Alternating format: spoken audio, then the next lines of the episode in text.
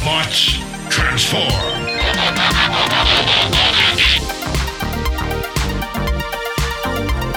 Hey, welcome back to the Transformers Nitpickers Podcast Show. I'm Paul. I'm John. And today it is episode 23 of Transformers Cybertron. It is Trap. This episode was written by Kazuhiko Soma, Soma, and the last time on Transformers Cybertron, the Autobots finally left Beastie Boy Planet with key in hand. And in this episode, that sports car that was parked out in the ice, um, hiding from is like hiding from armed guards who, judging by the uniform, are not U.S. military. Nope. And they can't find him because he didn't leave any tire tracks or footprints in the snow. That'd be just plain silly. But once they're freshly fallen snow. once they're gone, he transforms and drives off, and he has to get somewhere before the seals wear off, whatever that means. And his name is Smokescreen. It's right, it's a brand new toy, it's a brand new Transformer, it's a brand new Autobot, it's Smokescreen! Does this one suck? No more than you, fucko! Then we'll pass. Hey! Don't be so quick to judge. You know how almost all the smoke screens before this smoke screen didn't even use smoke screens? Yeah. Well, neither does this one! Your jokes are getting pretty lame, Herman. Yeah, and to think this was funnier when they were reviewing animated. Listen, I've got places to go and people to do. Are you gonna buy this toy or not? Not. Well, how about you, jackass? Nope. What about you, Stinky Pete? I don't wash my undercarriage. Then I'm out of here! Yeah, his name is Smokescreen. He reminds us. Smokescreen the Monster Hunter. Yeah, he's been doing this since the dawn of time, apparently. And there's a flashback of him fighting shadowy werewolf things, and he blasts them all and then activates a box which seals them in cocoons. Yeah, and these monsters are like the most generic, boring anime monsters. They're kind of just humanoid shapes. One of them has messy hair. They're all dark purplish blue. They have red eyes. There's, it's just boring. But yeah, he. I guess because they frighten people, he he traps them in a box. Yep, and there's always punks that come along later to bust them back out. So he's Yeah, this be- was weird. Okay, this was really weird in that we're in this flashback. He's fighting these monsters, and then he's talking to them about how I'm going to capture you and put you in. And as this monologue goes off, he oh, goes goes along. He's suddenly not talking to them anymore, and now he's just talking out loud about what a hard job he has. But now with the Decepticons on Fire Planet, whatever this place is, they're 0 for 3 against the Autobots and they start arguing with each other. And then Megatron's about to toss his map in the lava. The damn thing is useless, but Starscream stops him. It's like, whoa, whoa, whoa, wait. The Autobots only have two of the keys. There's still two more, and this thing shows you where they are. Yeah, he's got the cyber planet or key map thing. Um, and Megatron's like, "Oh, good job, you found it. Now I'm gonna go get it. You take up the rear, dipshit." yes. So they're off through the portal and they all go through it. And then I think Crumplezone jumps into it. And then it shows Ransack trying to climb into it because he's so small. That made me laugh. Yeah, he can't quite get over the edge of it. Uh, but then Sideways looks to his side and he's like, wait, Starscream, why aren't you going? He's like, I'm tired of taking it up the rear. It'd be funny if he said, I'm tired of taking it up the rear. Yeah, and Megatron's just going to have to deal with him not being there. And then he opens his own portal to Earth and flies off. And Sideways follows him because he, I don't know, he figures this guy knows what he's doing. He, he realizes Starscream's got some machinations. So we then go to Snarl, who's brought into the Autobot base, and he kind of doesn't like that there's there's no nature around. Yeah, needs more boulders and moss and plants and stuff. And right back to the Arctic, the army or whoever these guys are, they're securing everything, locking everything down. And we finally get a name for secret government agent guy. His name is Colonel Franklin. And an officer tells him that everything is secure, sir. I, I still like Secret Agent Man. In fact, Lou, can can you play the theme song to Secret Agent Man while we talk about this bit? Thank you. He's going to lock down everything like they're locking down highways, and he insists that he's closing in on these Transformers, even though he just saw them in person in the last episode. He was like a hundred yards from one of them. And uh, this shit's highly classified, and anybody who spills the beans will have KP duty for months because that's what the United States military does with people who leak classified information. They make them peel potatoes. Yeah, yeah, exactly.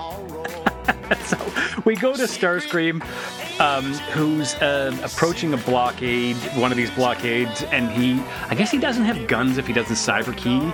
So he cyber keys and then blows out a barrier on the side of this highway and just ramps off. Yeah, and Starscream and Sideways see this and decide to fly down and say hello. And back with Smokescreen, a very high-end sports car with half an inch of ground clearance, like I said before, driving across snow at 100 miles an hour. He thinks he's almost there, and would you look at that? He's there, and the seals are still intact. He says. And then Starscream and uh, Sideways show up, and Starscream just assumes that this guy, whom he doesn't really know, uh, knows where the cyber key is. So he's like, "All right, show it to me." And uh, Smokescreen has no clue what he's talking about. Yeah, and even though he just used his cyber key power, which means there's a cyber key, planet key on this planet, he has no idea. But he, then Sideways takes that to mean that Starscream sent Megatron in the wrong direction intentionally if he thought the key they were after is here.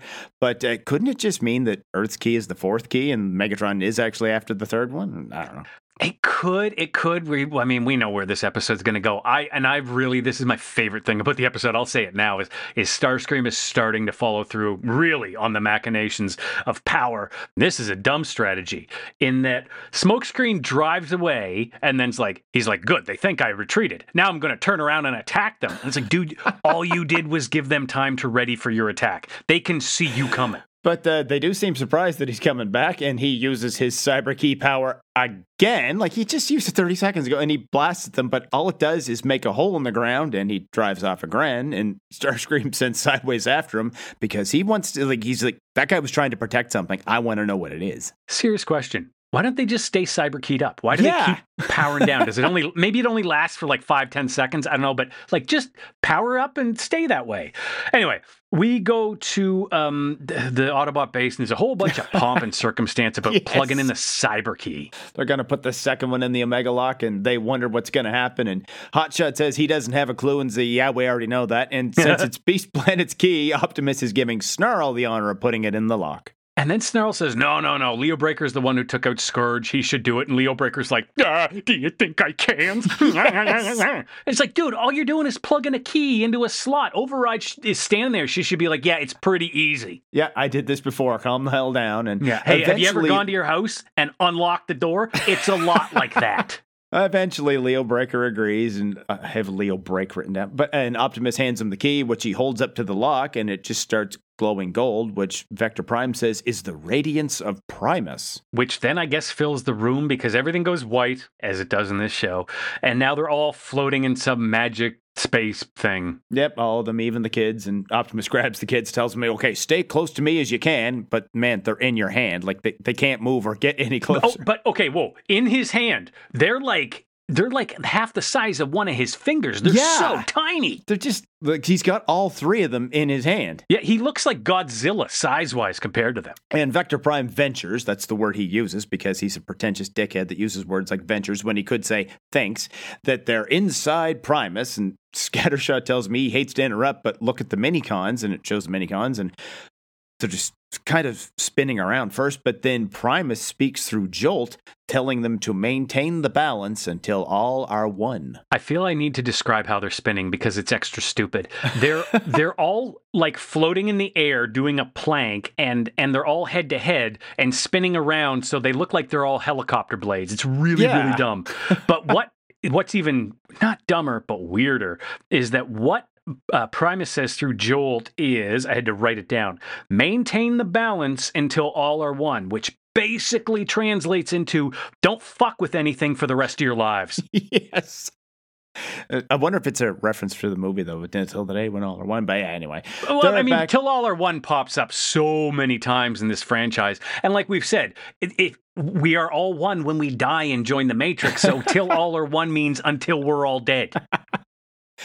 But now we're back at the base, and the computer tells them there's something going on at the North Pole again, except it's probably the same thing as last time because that was never resolved. So they're off to investigate, and commercial break kind of late in the episode, too. Very late in the episode. Also, why don't they just build a base up in the Arctic at this point? Like, yes. There's so many times they go up there. Anyway, when we come back, uh, smoke or smoke screen, Starscream uh, blows open a hole in the ground and insists he hit the jackpot. And then we go to Doctor Dum Dum. I'm not calling her Doctor Suzuki anymore. we go to Doctor Dum Dum and some other woman, and they're stuck in traffic because of these military blockades. Yeah, I just put her down as another scientist, I'm guessing. And uh, she thinks about Smokescreen breaking out of the ice and driving off, and she's getting impatient, I guess, Dr. Dum Dum. And uh, she gets up and asks the army guy how much longer this is going to be that you're blocking the road. And when he turns around, it's secret government agent Colonel, whatever his name is. And Secret Agent Man, Secret Agent Man. They've given you a number and taken away your name. I couldn't tell you a single episode of that show, but I know the theme song. But uh, yeah, he he recognizes her. He's like, ah, it's you. So then we go to Optimus, Jetfire, Landmine, and Leo Breaker, and they all show up at this hole in the Arctic. Um, they all show up at Starscream's hole, and uh, they decide to jump down. And then this was the dumbest line in the episode. They're jumping down this hole that is, it must be kilometers deep Yes, because it takes a long time. So they're falling. Somebody even back at the base watching the monitor is like, wow, that's a deep fall. And Coby says, they may need some human help, so be ready. yes. Shut up, Coby. I like when they get there though. Optimus, uh, because Jetfire's the only one who can fly back out of this giant hole in the ground. If anything goes wrong, hit, they leave him behind to you know keep a watch. It's, uh, whatever. So they land down and they they're, they they land in this giant ice cavern. They walk into it looks like an arena of sorts, but instead of people sitting in seats, it's a bunch of pods. Somebody says they look like eggs, but because of the base, to me they look like um like the Fat Boy atomic bombs, like that classic A bomb look, Oh yeah, yeah. like a mini nuke from Fallout. Except without the uh, the little fins on the back of it. Yeah, yeah. Well, I thought it. I think that might have just been the base that I interpreted to be the fins. Whatever. Um, it turns out they're stasis pods because somebody I forget who reads uh, transformer life forms inside of them. Yeah, Jolt calls life readings. some kind of stasis device. Whatever's inside them has life readings very similar to ours.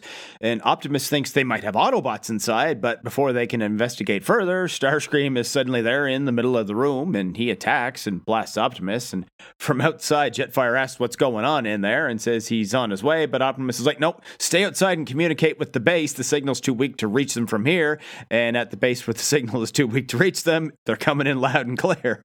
And uh, I'm pretty sure that the Autobots work as a team, right? Teamwork's the big thing. That's their strength. So, of course, Jetfire doesn't come down to help, and then the Autobots attack Starscream one at a time. Yep, and one at a time, Starscream takes out Landmine and then Leo Breaker, and then declares himself the leader of the stasis pods, and he blasts He's the, the pil- new leader.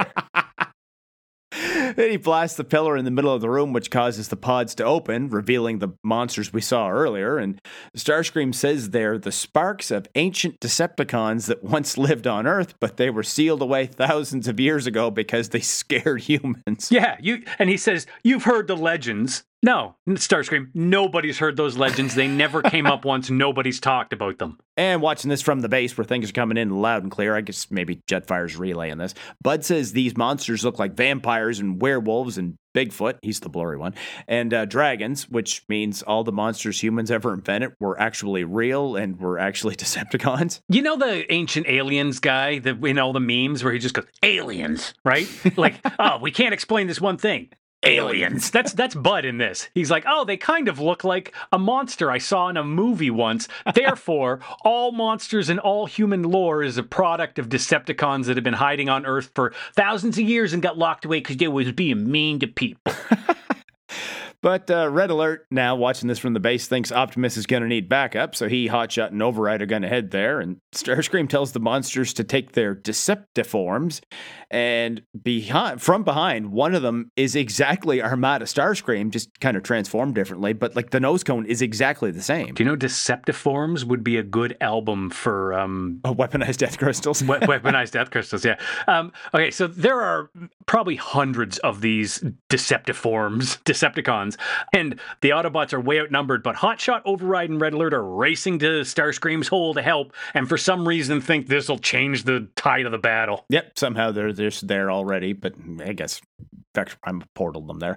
But yeah, back inside, the Autobots are surrounded now by the laziest animation, and I put that Oh, in quotes here, boy. listener, of the Decepticons because half of the screen is just a scrolling still image that is.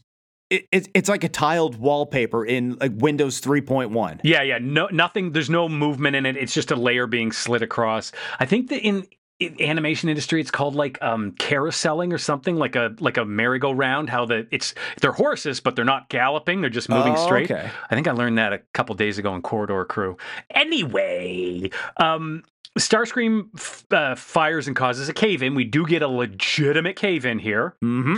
Um, and then all the Decepticon baddies fly out of Starscream's hole. Yep, because they are Decepticons, so I guess that means they can fly. And Jetfire sees them coming out and tries to radio Optimus, but there's no answer. And Starscream tells them the Autobots are being buried alive, and Jetfire flies back to try and save them. So we then cut to a shot where Starscream is like on a snowy cliff or whatever, overlooking all of these Decepticons, and uh, he gives a speech where his mouth does not move at all. And Yes, I had that down too. that he's going to be the new leader, yada yada. And then he mentions his other trap. Yep, the one that he set up, he's going to check in on that, and he pulls out his map, uh, his, his cyber key map, and at the trap that he set, which looks like Jungle Planet in the distance, Megatron thinks they're near the cyber planet key, but then his own map lights up, and Starscream appears in the projection, telling him he's the new leader. I do like the trap because it's like it started off as a white light and then just became this solid black shiny. It looks like a black gumball.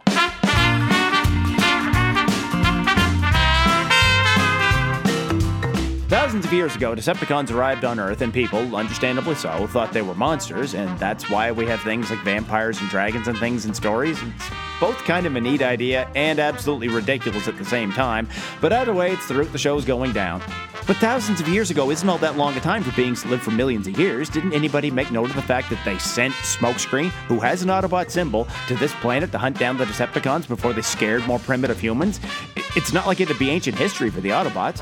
And what about him? What about Smokescreen? Didn't he ever send back a progress report, let them know how things were going? He's got thousands of these stupid things in this cave. He's obviously been busy, especially if he was doing this himself. But what kind of ridiculous Noah's Ark shit is that? One guy doing all this? A few thousand years ago, humans were spread out all over the earth. He had to track down everybody's mythical creatures. Man, ancient Greece alone would have taken forever.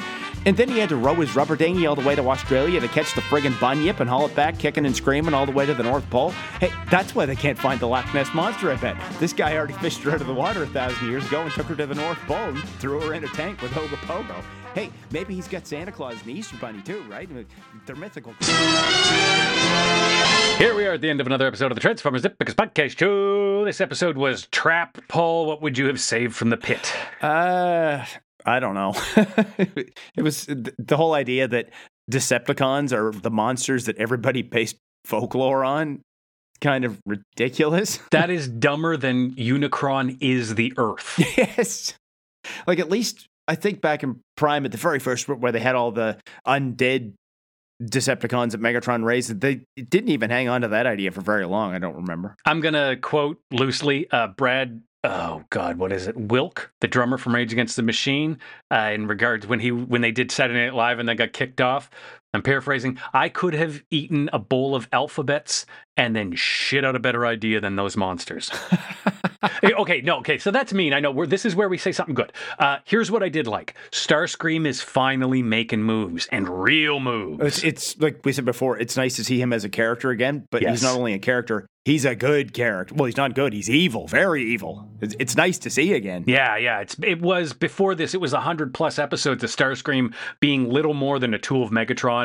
He finally has motivations and and uh, dreams of power. I like that. Well, yeah, well, at least in Armada, there was the tiny little bit for the little bit anyway with Alexis, but it, that just went nowhere. And then Energon, he just he, was just a cardboard cutout. Yeah, he was just another toy to sell.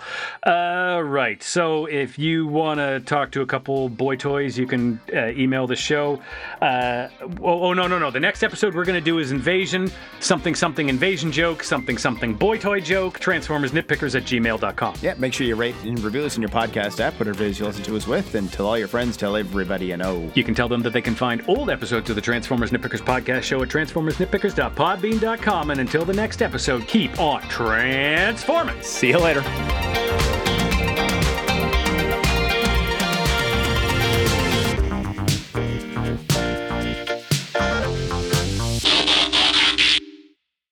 Stay close to me as you can.